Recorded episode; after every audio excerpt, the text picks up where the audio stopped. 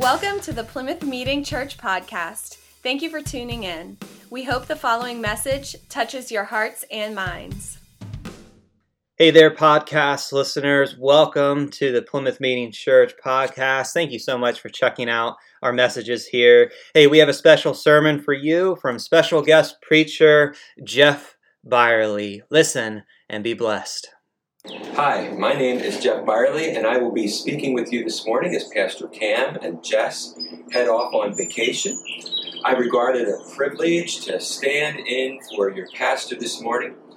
He's a, a bright and very capable pastor, and uh, Jess is also a positive people connector, and together they demonstrate the kind of ministry that, uh, that can faithfully lead your church through times like these. I, I got to know Cam and Jess as they came through the pastoral assessment process and, and have recognized their readiness for advancement and in working with uh, some of our applicants in the MDC. And Cam is that first connection for, for new pastors seeking out pastoral uh, credentials. It's a crucial role, and I'm extremely proud of his work at the EC Church. And we see Cam as someone for new applicants to exemplify their lives after in their early spiritual formation. So I appreciate your church allowing him to do that work for us. Now, today I'm going to speak to you about a gospel centered, gospel shaped church. And I know that you've been working more closely through the book of Acts, but I want to take a pause from that study and I want you to allow me to weave a few stories together and provide a short demonstration about the gospel that I think will provide some good supplemental guidance for your study in the book of Acts. I want to begin this morning by focusing on how we make sense of our world and the reality through our power of perception. On the screen is a, a picture of a sunrise taken this summer from the deck of our condo in the Outer Banks. It's, it's one of my favorite things to do each morning. My my wife, my one daughter, Erin, and I rise early, about quarter to six, to, to watch this spectacular event uh, a few times throughout our vacation. Now, my other daughter, she prefers to enjoy the sunsets, and I think you might understand what that means. But why is it that I get up early to watch the sunrise? Well, it's because it helps me to place my life at that moment within the frame of the majestic power of God's creation and then to more fully consider the beauty of God's care and provision for this whole planet full of people. And when I consider the power of our minds to perceive our realities, I'm reminded of a story that I read in a book some time ago. In his book, Justification, N.T. Wright uses a, a, powerful illustration that frames the power of perception. And he uses this this, this illustration of the sunrise. He says, Imagine a friend comes to stay who, through some accident of education, had never been told that the earth goes around the sun. And so, as part of your conversation that evening, you take it upon yourself to explain how the planetary system works. Uh, yes, from where we stand, it does look like we are planted on a very firm foundation called the earth, and that for however our perspective works, um, from this, it, it, the effect of our perspective is that it looks like the sun goes around the earth, and all that we know from astronomy, though, however, confirms that the earth on which we live and all the planets do revolve around the sun. And so you get out some books, your charts and diagrams, and you even rearrange things on your coffee table to make your point. And your friend is amazed, he's curious, he's fascinated, he's even puzzled by your description. And eventually he smiles and you head off for bed. But very early in the morning, you hear a tap at your bedroom door. He's up and dressed and he invites you on a morning journey. And so you get up to do this early walk with him. You, you go out on the countryside, you come to a high precipice that overlooks the ocean. And you look at the sky as it begins to lighten, and he returns to the subject of that previous night. And he says something like, So many wise people of old have spoken of the earth as the solid fixed point on which we stand. One of the Psalms talks about how the sun races around and around to come up the next day um, as a strong giant running a race. And so, this modern science and what you're talking about, these fancy theories, they, they're just probably fads. Let's stick with the tried and true tested wisdom of the ages. And so, as he begins to, to finish up that, all of a sudden, out of the sea, there emerges the huge, dazzling, shining ball. And you stand in silence watching its majestic rise, filling the countryside with golden light. And he turns and says, Now see, we have the evidence right before our eyes. The earth doesn't go around the sun. The sun, indeed, goes around the earth. Aren't you happy that we have this little talk? Now, I relate this story not to dissuade you from some firmly held reality, but to help us realize that there is power in how our perceptions about the world actually work. And that some things may appear to be one way when in actuality we may have been innocently misperceiving something better. Now, when we look at the screen and compare these two pictures, they can both be true. Yet, without further exploration or consideration, without the help of other resources, we might make a faulty assumption about the one without the other. The power of perception is important as we consider our understandings of the church, about the gospel, about our posture, and the way that these perceptions form our perspectives and shape our connected Christian lives. So, I want to talk to you about specifically the gospel and why the church matters. As we consider the scriptures this morning, I want to first explore this passage in Ephesians regarding why the church matters. It's in Ephesians chapter 2, verses 6 and 7. And it just says this And God raised us up with Christ and seated us with him in the heavenly realms in Christ Jesus, in order that in the coming ages he might show the incomparable riches of his grace, expressed in his kindness to us in Christ Jesus. Now, that's quite a mouthful, isn't it? It's a marvelous passage describing a few important realities. You may not have perceived it this morning, but Paul says that God has raised us up with Christ and seated us with Him in the heavenly realms. Now, it sounds like Paul is giving us, the church, a bird's eye view, that Jesus has given us a, the bird's eye view. And even more importantly, it sounds like from this perspective, we are able to experience God's reality and be a pointer toward God and his message of hope for humanity. Now, to illustrate this, in the summer of 2008, my family took a trip to visit various sites throughout Europe. We first traveled to Rome, Italy, and visited the Sistine Chapel, the Spanish Steps, the Colosseum, walked among the ruins. And from Rome, we went on to Venice and we we walked the narrow streets and ended up at St. Mark's Square. We took one of those gondola rides and uh, we traveled by water taxi to Murano and watched some glass blowing. We, we traveled to Lucerne, to a charming little Swiss city, beautiful flowing waters. And, uh, and then from there, we went on to a very large European city filled with plenty to do and see, with pleasing museums, delightful attractions, and good food to eat. Perhaps you've guessed this final destination either by description of my journey or by knowing a little about European geography. Why am I telling you about my trip to Europe? Because of the structure pictured here. As you surveyed that structure, you probably did not need for me to tell you which city I was in. The Eiffel Tower immediately reveals the identity of the city. And you know the city, even though I haven't even mentioned its name yet. When you saw the Eiffel Tower, you knew I was talking about Paris. And I want to use this backdrop to remind us of the important role owned by the church that of pointing to something bigger than herself, something transcendent. What we do as the church needs to point toward and represent God.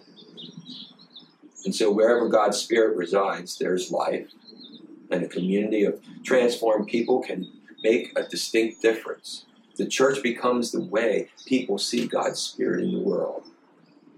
And we do that. We will understand what it means to become a signpost for those in our neighborhoods will represent something much greater than the collective size of our gatherings, the energetic musical performances we offer on stages and platforms or outdoors, or even the messages that we promote online or in person. You see, God has raised us up with Christ and seated us with Him in the heavenly realms in Christ Jesus in order that the coming in the coming ages he might show the incomparable riches of his grace expressed in his kindness to us in Christ Jesus. Now consider the Eiffel Tower again. If that structure can point us toward everything in every way that is France, then the Church of Jesus Christ, through the power of the Holy Spirit, can steer people to see everything about Jesus Christ in every way. Eventually, Paul moved his readers to contemplate another structure that was the intersection of heaven and earth, the temple. He says, consequently, you are no longer foreigners and strangers, but fellow citizens with God's people and also members of his household, built on the foundation of the apostles and prophets with Christ Jesus himself as the chief cornerstone. In him, the whole building is joined together and rises to become a holy temple in the Lord. And in him, you too are being built together to become a dwelling in which God lives by his Spirit. You see, the temple becomes a dwelling in which God lives by his Spirit. The temple was believed to be, in some sense, that place where heaven and earth intersected. And I want you to think about that image. If we are seated with Christ in the heavenly realms, and we are the temple of God, where heaven and earth intersect, and we are bringing what God does up there down here. Now, I get confused when I look around and see the American church today. Too often, the church looks like something other than this picture. No wonder people in our neighborhoods cannot see God's glory, the intersection of God's kingdom in our world, because we have become representatives, oftentimes, of a divided world. We become part of the problem rather than the solution. So here's the challenge for many church is a place to go rather than a place to belong or even a place to serve church needs to move beyond the idea of this one hour event. If we are being the church, then we should look like Jesus and carry his good news. We should point to something greater than ourselves, just as this picture points to something greater than itself. And so, if we are a gospel centered, gospel shaped church, then we need to get a clearer perception about what the gospel truly looks like. And I'd like to do that now for you with an illustration called The Gospel According to Chairs. And in the beginning, God created the heavens and the earth, and He created man in His image. And this is, and He had fellowship with man, and he said all is good. But man rebelled against God and rejected God. And for the, the, the, the loss was experienced in, in um, having death permeate life. However, God didn't allow us to stay there. He came like one of us took on human flesh. And he lived a life that was meant for these people in humanity. And, uh, and he, he lived it perfectly. So that when he came upon a woman at a well, whose life was a mess, she had five husbands. She had had five husbands. She was lonely, isolated from her own society. Our God, whose name was Jesus,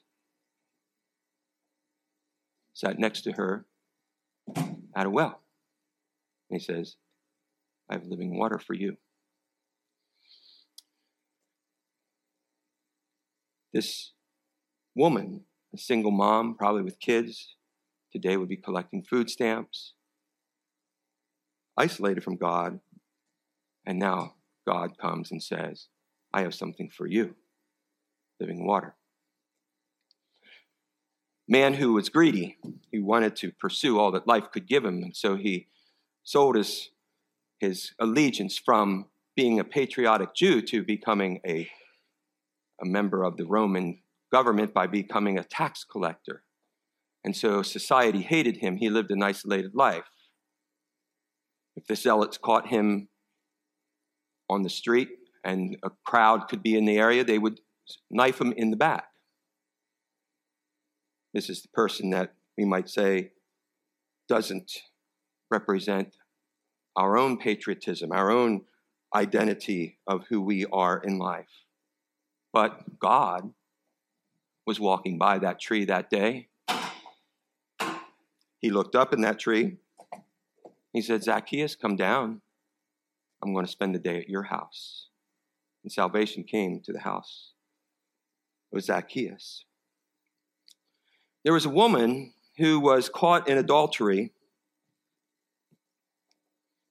and the accusers, her accusers, brought her before this God and said, She is guilty of adultery, and you know what the law states about that. And God says, Of course, I know what the law states about that. And so he kneels down beside the woman and he begins to write in the dirt.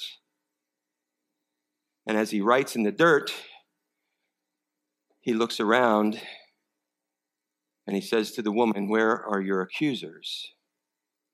And he says, I do not condemn you.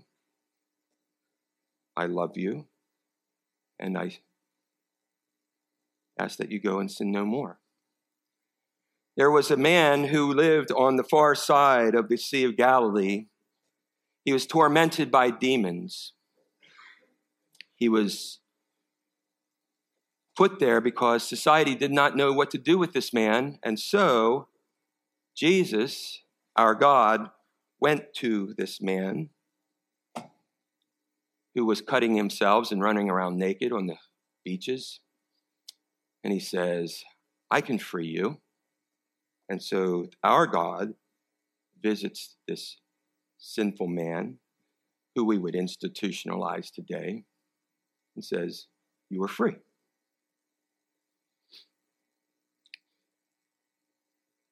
The people of Jesus' time rejected him and they put him to death. They cast all their evil against him. And even in so doing that, this Jesus cries from the cross, Father, forgive them, for they know not what they do. And even as these humans might die, so our God entered death and joined humanity in death.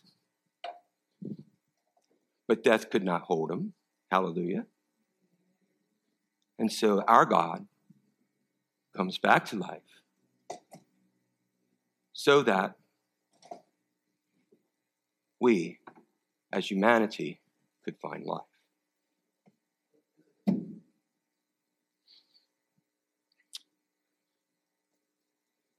There is not a place in all of creation, even the grave, where God's glory is not understood. There was another group that lived at the time of Jesus, and they were Pharisees. And they would say about these people of humanity that God did not like them, that God was not for them, that God was against them. God was for us, who we are, the Pharisees. And so, therefore, they never get to bring God into their lives. They continue to say that God is angry with you and you will never come to God. That's not what Jesus taught, is it? God loves his people. God is always available to humankind. And what we find in some places might look like a, a gospel of rules that say God is angry with everybody all the time. We make the good news about our own rules. And that God is always turning away from sinners rather than what we see in the New Testament and in the Gospels, in particular, where God is pursuing people that are far from Him. Maybe not that far at all. But we find God does not act like the Pharisee. That's why I put the chairs back. I didn't want that to be the image you see. We follow a Wesleyan heritage again. We see God at work in the world. We see sinners are not far from God. At least I don't. God wants them, and He operates by grace to bring them to Himself. God pursues them, as David Dorsey would tell us. I remember David, you know, God is a pursuer of people. And our postures reflect not only Wesley, but our God Jesus. That we don't create a theological system to keep sinners away and keep God angry at sinners. Jesus told parables and stories to indicate that the kingdom of God is always near. Now, let me connect some thoughts for you. First, our perceptions help us to understand our realities. The way that we view and comprehend some things help us make sense of our world and our reality. Not only that, but it helps us to realize what we are to be doing as the church of Jesus Christ. And in your case, as Plymouth Meeting Church. Mm-hmm. And if you in Plymouth Meeting and me in Schuylkill Haven have been raised and seated in the heavenly realms, then we are to be signposts pointing the way to Jesus. So here's the challenge Are we sharing the gospel that Jesus reveals or are we getting in the way, like Pharisees? Theologian Lesslie Newbigin says, I am suggesting that the only answer, the only interpretation of the gospel is a congregation of men and women who believe it and live by it. How we perceive the gospel and the church are going to reveal what we actually believe about them as Paul was writing to the church in 1 Corinthians, he says something like this in chapter 9, verses 19 to 23. Though I am free and belong to no one, I have made myself a slave to everyone to win as many as possible. To the Jews, I became like a Jew to win the Jews. To those under the law, I became like one under the law.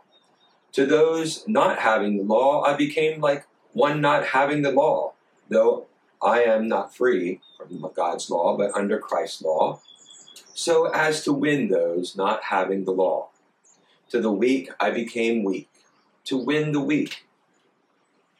I have become all things to all people, so that by all possible means I might save some. I do all this for the sake of the gospel, that I may share in its blessings. You see, that's what our good perspectives about the gospel do for us. They bring us into such close connection with Jesus that we will cross any boundary to get to people that need access to Jesus.